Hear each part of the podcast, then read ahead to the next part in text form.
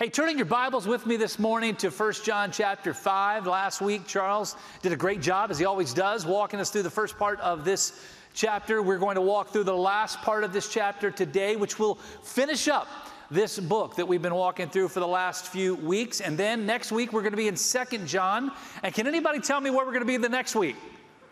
Third John, you guys are paying attention. This is awesome. So, we're going to actually cover all three of John's letters, John's epistles here, uh, to help us understand, help us to see, like exactly what God wants us to know. And by the way, the word know is the key word for what we're talking about.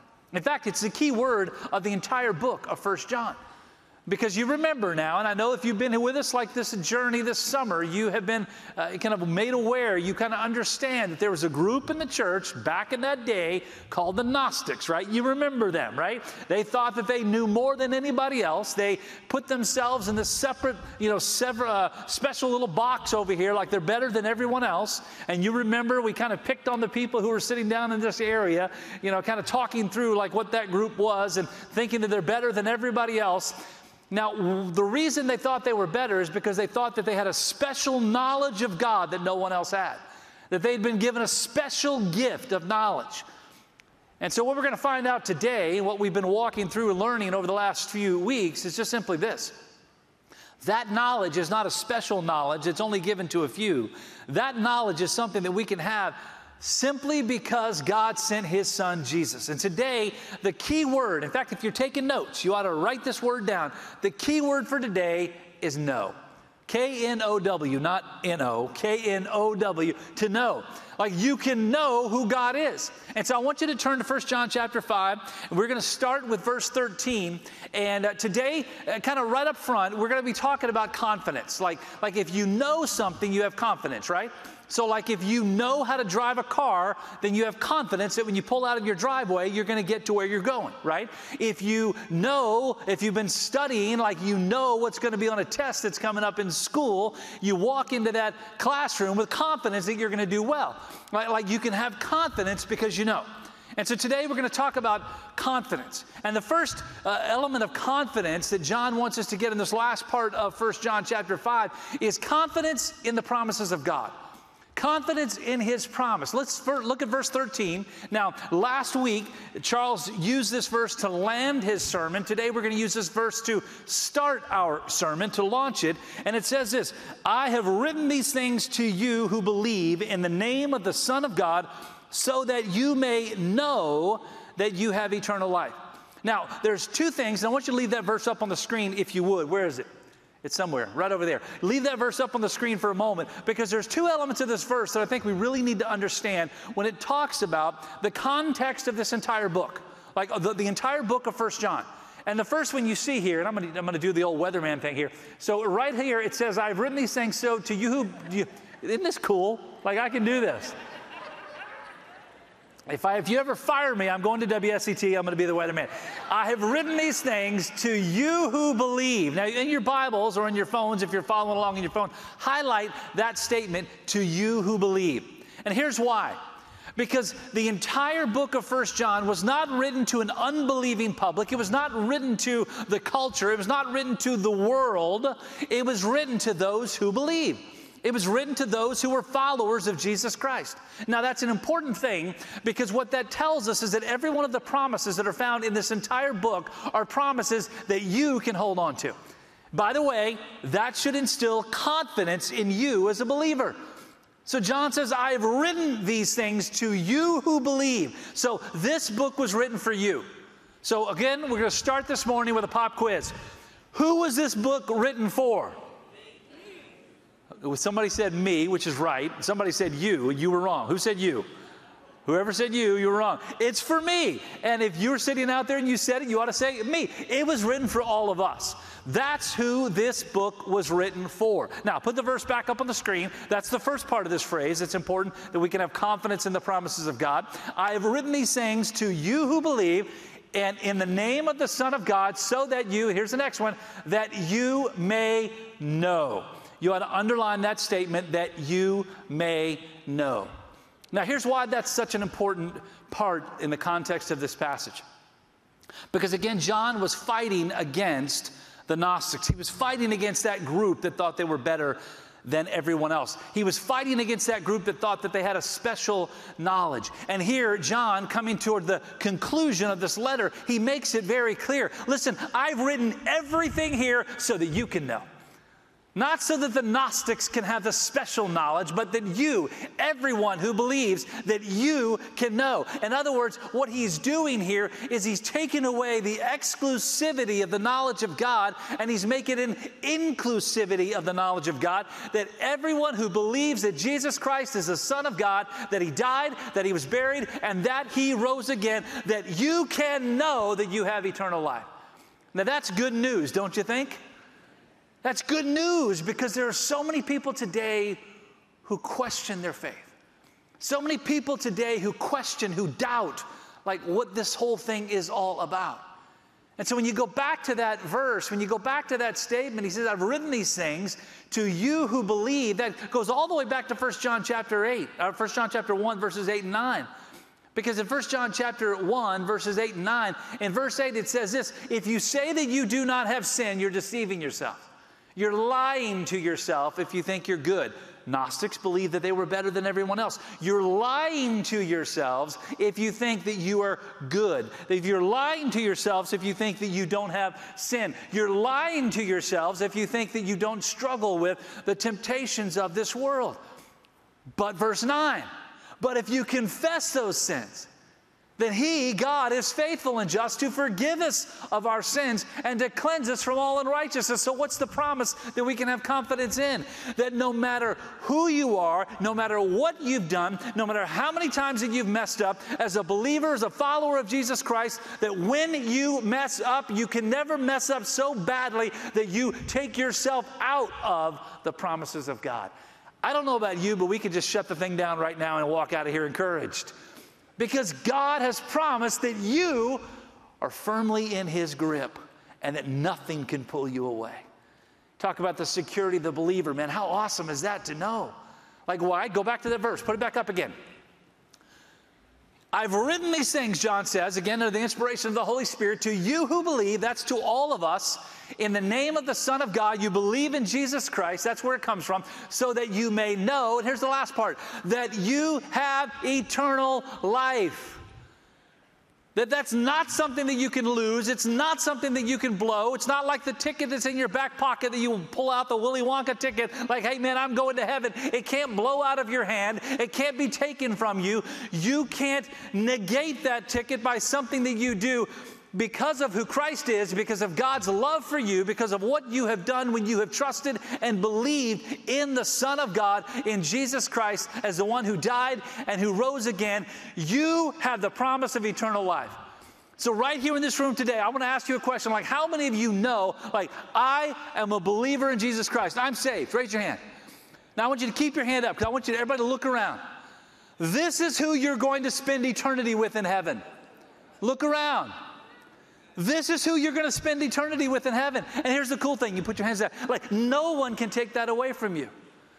Now, that's good news, but for some of you, it might be bad news because maybe you didn't put your hand up.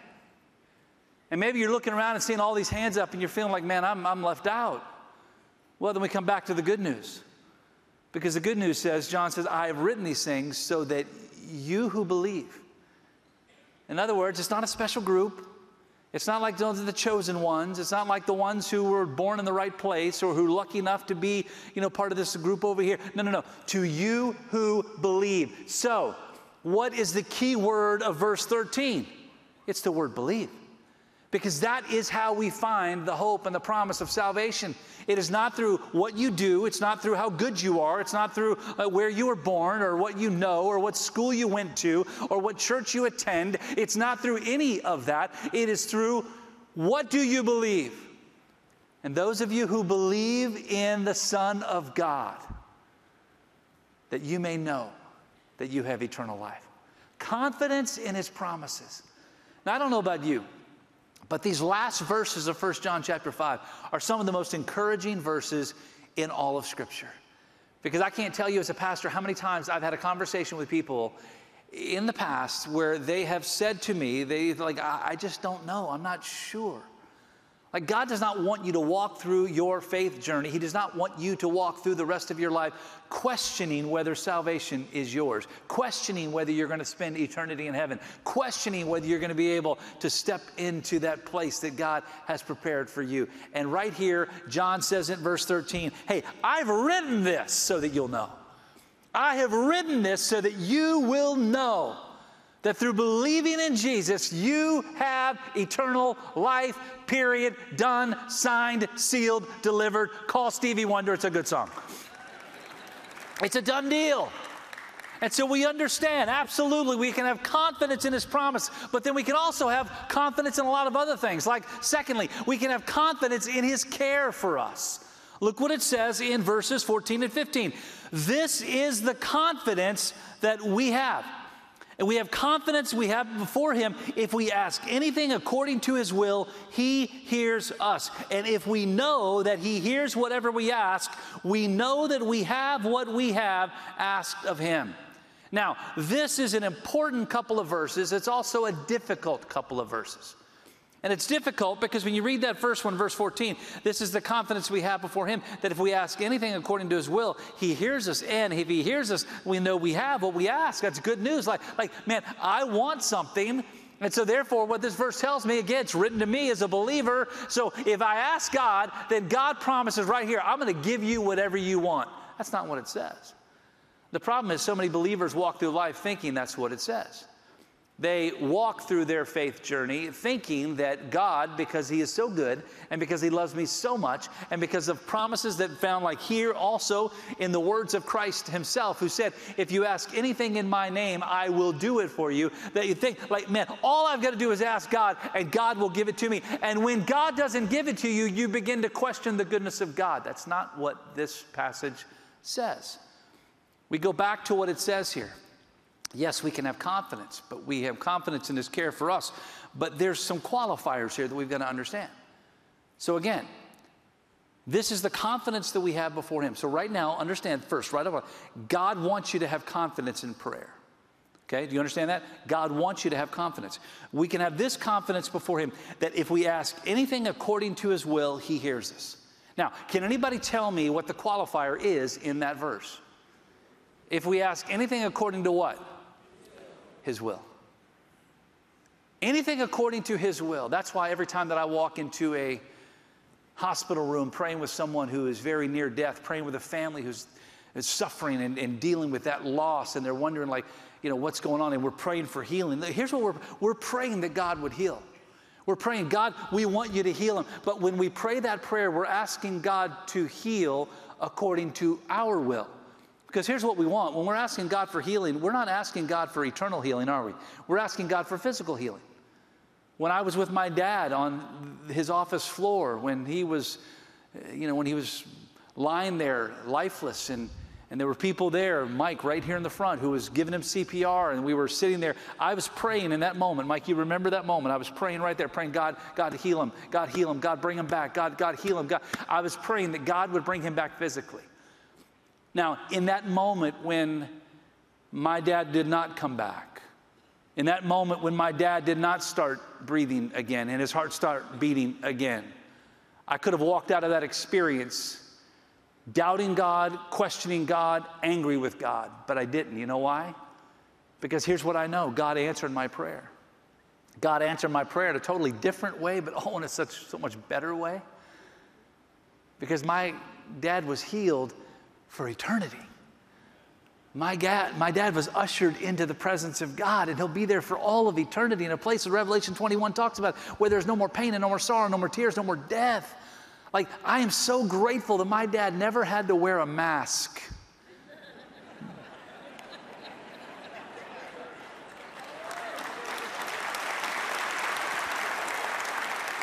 because I know my dad he would have been miserable to, miserable to be around if he had to wear a mask walking into a restaurant. Uh, I, I, promise you, it would have been front pages of the newspapers because he would have, I'm not wearing a mask. I'm not. I, I mean, I just know. I'm so glad that we never had to deal with it. I'm so glad I never had to, to experience my dad seeing some of the things that are happening in, in, in this culture today. I'm so glad that my dad never had to go through so much of the pain and the suffering that we go through every day. My God answered my prayer for healing. But see, he answered that prayer according to his will and not mine. And just so you know, like, like quick, like, like, you know, cliff cliff note version here, God's will is always better than yours. God's will is always better than yours. Man, I've prayed for a lot of things in my lifetime. I prayed when I was a teenager, God, I, you know, give me a beautiful wife. I want a beautiful wife, you know, God, I want to, and I had all this, I want this wife to be perfect. And, and God answered my prayer, no question about that, you know, but, but God's will is always better. I prayed, for, I prayed for a Lamborghini when I was 12. And in my office right now, I want you to know, God answered that prayer because someone in this room, and I don't know who they are, they came by my office not long ago and they dropped off a box. And I opened up the box, and there's this little die cast metals, scaled down version of a Lamborghini. It's in my, I own a Lamborghini. so cool. God answers our prayer. See, God's will is always better than our will. And so, what we can have confidence in is the fact God cares for you. Because here's why we know this because if God's will is always better than our will, and we're praying for God to do what we desire for Him to do, regardless of what that outcome is, regardless of what He does, what we know is this is that what God ends up doing for us in the midst of our situation, in the midst of our pain, in the midst of our hurt, in the midst of our heartache, whatever God does, I can guarantee you, God will do what is best for you. So we can have confidence God cares about you. Because here's what you can know God will never do anything to you that hurts you. God is not going to do or walk you through a situation. He's not going to take you into that is not the best for you. God is always going to walk you through the best. And I know you're sitting back, and a lot of people in this room are thinking, like, how? How can what I went through be the best for me? I look back here and I see Larry and Bonnie Roots, a wonderful couple in our church. And not long ago, they went through the loss of a daughter. And we prayed for that daughter. We prayed for healing for that daughter. And they could sit back there and say, well, how can it be true that, that, that, that God did what is best for us? Because God's healing is always better than the healing that we ask for. It breaks our heart, but it breaks our heart in a broken world. I can guarantee you there'll come a day when Larry and Bonnie have the op- opportunity to walk into the, the gates of heaven and they have the opportunity of seeing their daughter again, and at that moment, they'll never question again did God do what's best? They'll never question that because they'll be with her for eternity. I look around this room, there are lots of people that go through that same situation. We can have confidence in God's care for us. But we have to understand that God wants us to have confidence in prayer when we line up our will with God's will. How do we do that? Well, just three quick things of how we do that. It's number one, we seek. Number two, we trust. And number three, we rest. Just three simple words. We seek, we trust, we rest. What does that mean? We seek the things of God, we trust the goodness of God, and we rest in the promise of God. And see, if we have that, if we understand that, then we can have confidence in God's care for us. We can have God, confidence in the idea of prayer. So when you go back to verse 14, it says, This is the confidence that we can have before Him that if we ask anything according to His will, He hears us. And if we know that He hears whatever we ask, we know that we have what we have asked of Him. This is the great promise of God. I read a great quote this week. I want to read it to you. David Wall said it this way Prayer must be viewed not as our attempt to get God to see things from our point of view, but as our attempt to see things through God's point of view. When we grow, mature, study, and meditate on Scripture and seek the will of God, we try to ask ourselves not what we want, but what God wants, and then we make progress in prayer. You see, we can have confidence. The more time you're spending seeking God, the more opportunity you'll have to understand the goodness of God and the confidence that we can have in God that He cares for us. Now, we keep reading this passage, and we recognize right up front, again, that this idea, this word of confidence, is now we can have confidence in our responsibility for others. Like we actually have a job to do. Look what it says, verses 16 and 17. If anyone sees a fellow believer committing a sin that doesn't lead to death, he should ask, and God will give life to him. To those who commit sin that doesn't lead to death, uh, th- there is sin that leads to death. I'm not saying that he should pray about that. All unrighteousness is sin, and there is sin that doesn't lead to death. Now, what this tells us is a couple things. Number one, we've been commanded to pray for one another. What that tells you is this when he goes back and say that if you see a fellow believer who's committed sin, fallen into sin, like you should pray for them, that means we have a responsibility. What it does not say is that if you see a fellow believer who is committing sin, falling into sin, who is backsliding, you do not have the right or the opportunity or the responsibility to gossip, criticize, and put them down. Isn't that something the church should learn? Because, boy, we're good at that, aren't we? In fact, I would say, I would venture to say, we are better at gossiping and criticizing than we are praying for fellow believers. And that's a sad condemnation of the church of Jesus Christ. Because that's not what we should be known for. We should be known that when someone falls, that we're the first one there to help them get back up. And so it says here that if you see a fellow believer, man, pray for them. Now, it does have a little statement in here that can be a little bit concerning a little bit problematic. And it says, if it's not a sin that leads to death. And he says, I'm not saying that you should pray about that one. Now, what does that mean? And this is an area where a lot of people get nervous, they get scared. Because when you talk about a sin that leads to death, you can kind of put that together with this idea of the unforgivable sin, the unpardonable sin, all that kind of thing. And you like wonder what that is. It goes back to Matthew chapter 12 when, when Jesus very clearly said, like, like, you know, there is a sin that cannot be forgiven. And you're sitting like, like what is that? And, and there have been lots of people. In fact, a couple of weeks ago, I had a young lady come to me here at the altar and said, listen, I'm afraid that I've committed the unpardonable sin and I just don't know what to do. And I had the opportunity of talking with her and, and encouraging her and assuring her that, that, that that's probably probably not what she's experiencing. And so, what is the, that sin? That sin that leads to death. Now, there's a lot of different views on this. You know, one would say it's like a really bad, bad sin. Uh, I don't believe that's true. I don't believe that's an accurate uh, depiction or translation here because if there was a really, really bad, bad sin that you could commit that then takes you outside of the presence and the promise and the hope of God, uh, then that would mean that there's degrees of sin and there are no degrees of sin because sin is just simply disobedience to God. And, and there are different levels of sin, but there's no degrees of sin. Murder is just as bad as stealing a cookie out of the cookie jar when your mom tells you not to. It's the same. The consequences are different, okay? But the sin is still sin. It's disobedience, right? It, it's a disobedience to God. So I don't believe that it's like a really bad, bad sin. Some would say, you know, blasphemy against the Holy Spirit.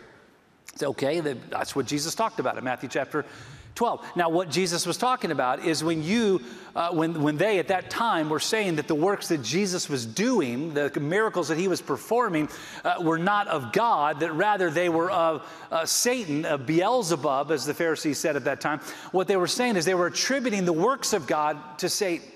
And so, in other words, they were blaspheming the Holy Spirit.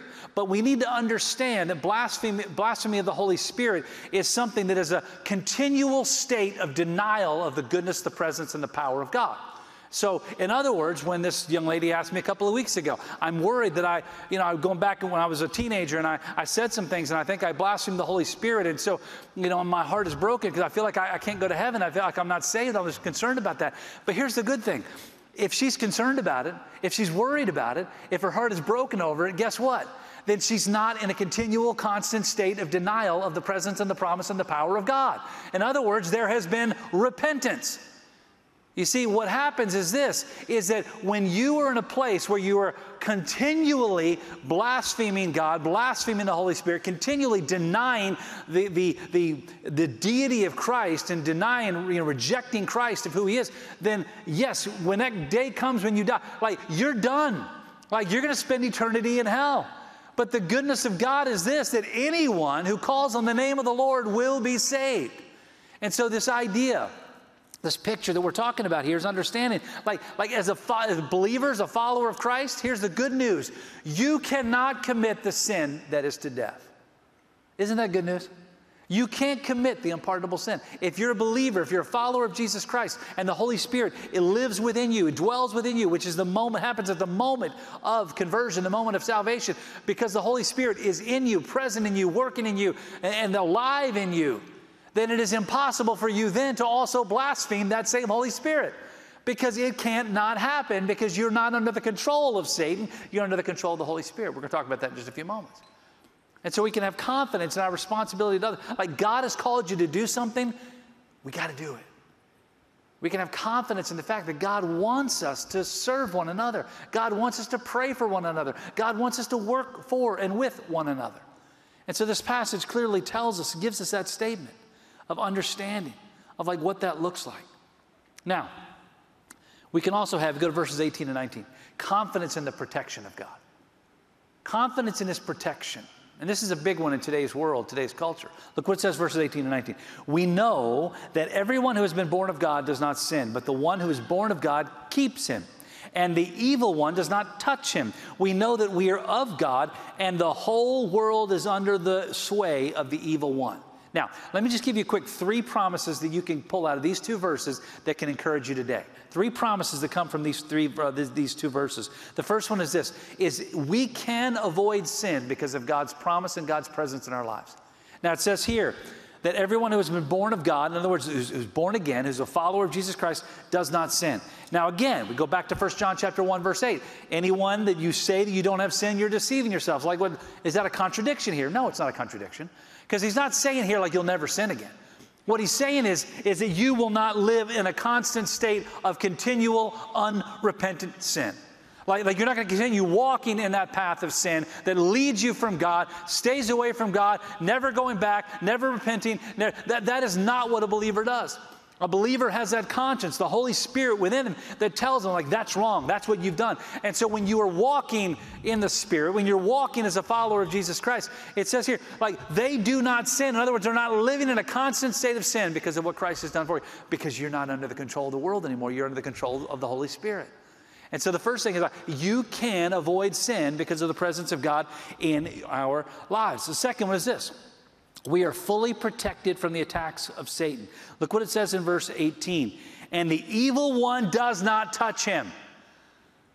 Him, her, you, me. The evil one cannot touch you. Man, I love that. Why do I love that? Here's why because the Bible says that Satan is the one who comes to steal and to kill and to destroy. He's like the lion prowling around seeking whom he may devour. We know, we talked about it a couple of weeks ago. He is the, you know, the prince of the power of the air. He's the king of this world. All of the descriptions that are given here in scripture of who Satan is. But here's what we know. As powerful as Satan is, according to God's word, he can't touch you. Good news?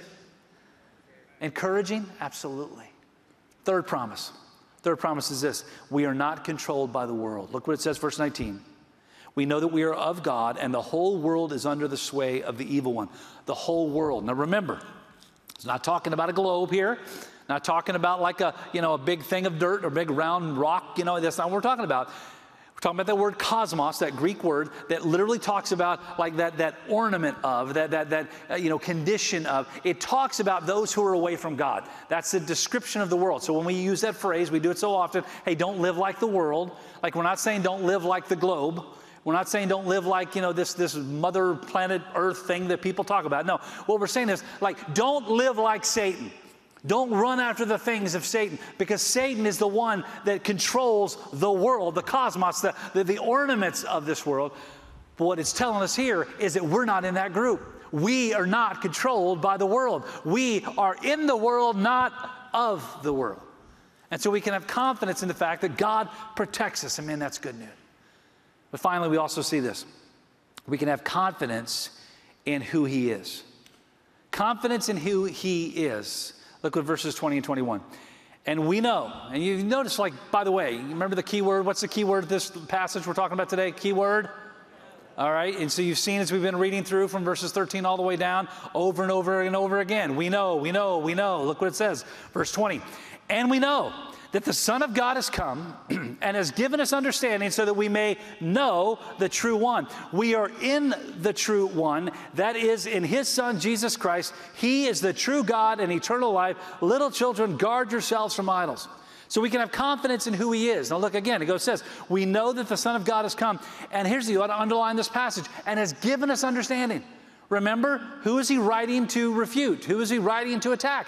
The Gnostics, the one who said, oh, there's special knowledge, only they can have it. No, I'm writing this, John says, so that all of you understand that you can know that the Son of God has come and has given you understanding.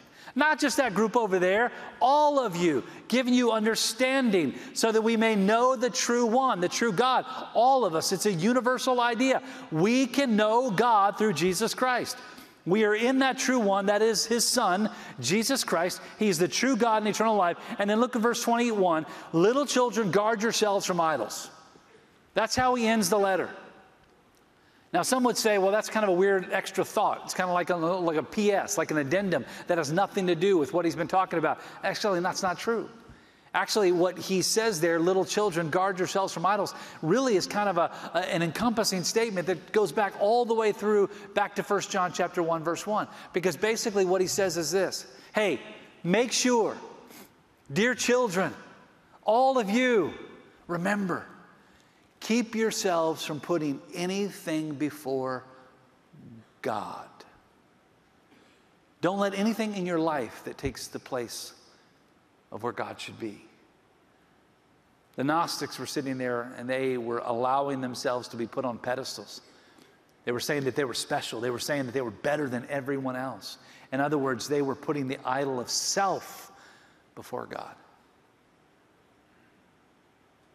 And I think today, when we live in this culture and we live in this world, there are so many people that have taken they've taken the presence of God in their lives and they've kind of set it on a shelf and they've replaced him with a lot of other things.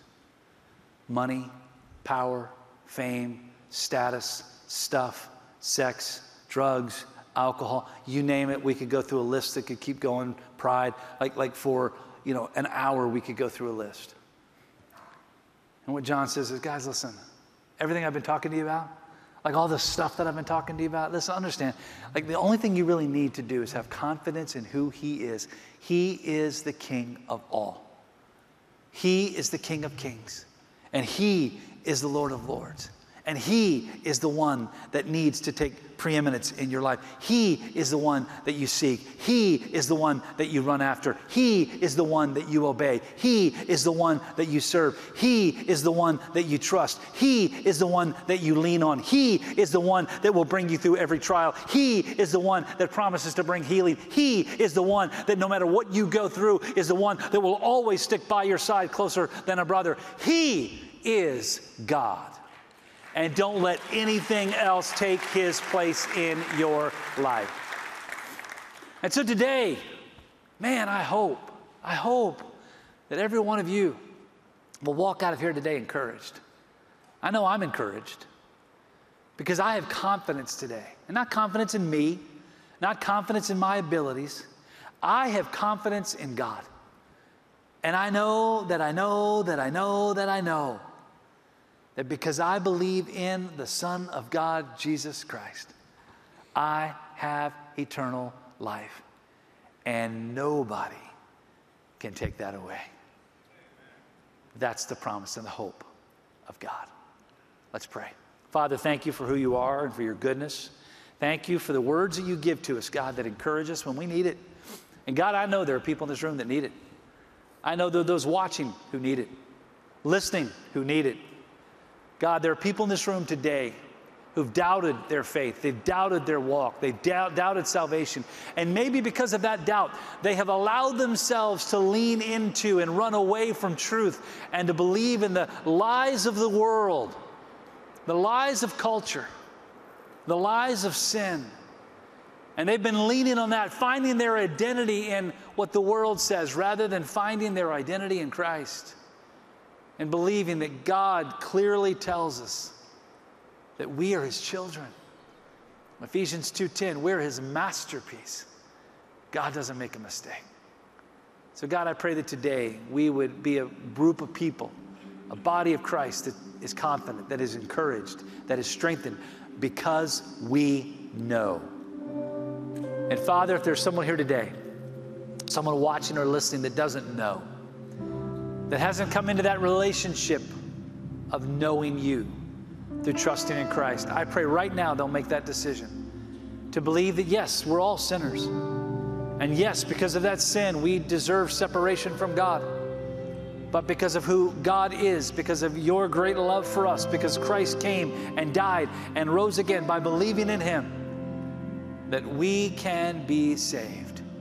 God, do that work in this moment. And for that, we'll give you all the praise. With our heads bowed, with our eyes closed, we're going to sing together this morning. We're going to stand, and when we do, the altar's open. Our team is here. Now, listen, if you're here today and you do not know for sure that you are a child of God, that you've been saved through the blood of Jesus Christ, that He died and that He rose again, man, I want you, as soon as we stand, I want you to make a beeline down here and talk to one of our team members. If you are here today and you think maybe I'm saved, but I'm not 100% sure, like I've been doubting it, I've been concerned, hey, that is not what God wants for you.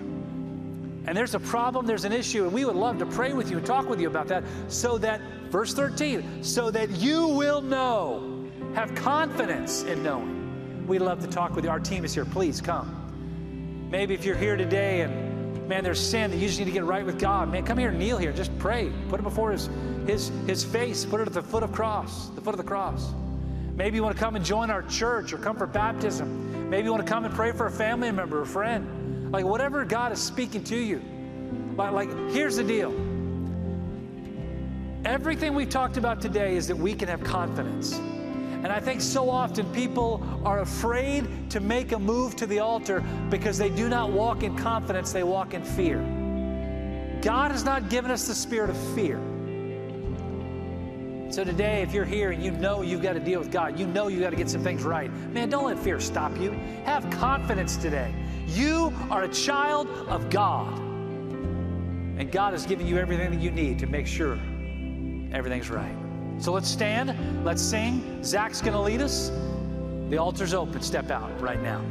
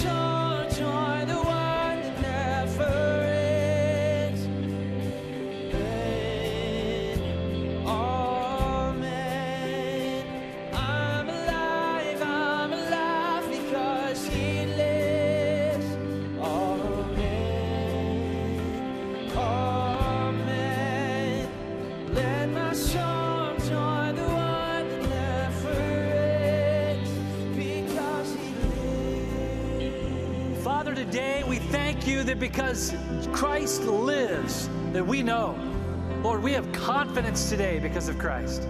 So, God, help us to walk in that confidence, walk in that knowledge, walk in that understanding. Lord, with our heads held high, knowing that because of what Christ has done, that we have the promise and the hope of eternal life. And while we have the promise of eternal life, we also have the promise that you will walk through us in this life. That God, that you'll be with us every step of the way, that no matter what we go through, God, we can have confidence in you. Thank you, God, for that gift. Bless us today as we leave this place. In Jesus' name we pray. Amen. Our altar's open. We'd love to talk with you. Come on down. Remember, today, key word is what? Know. Have confidence today because Christ lives.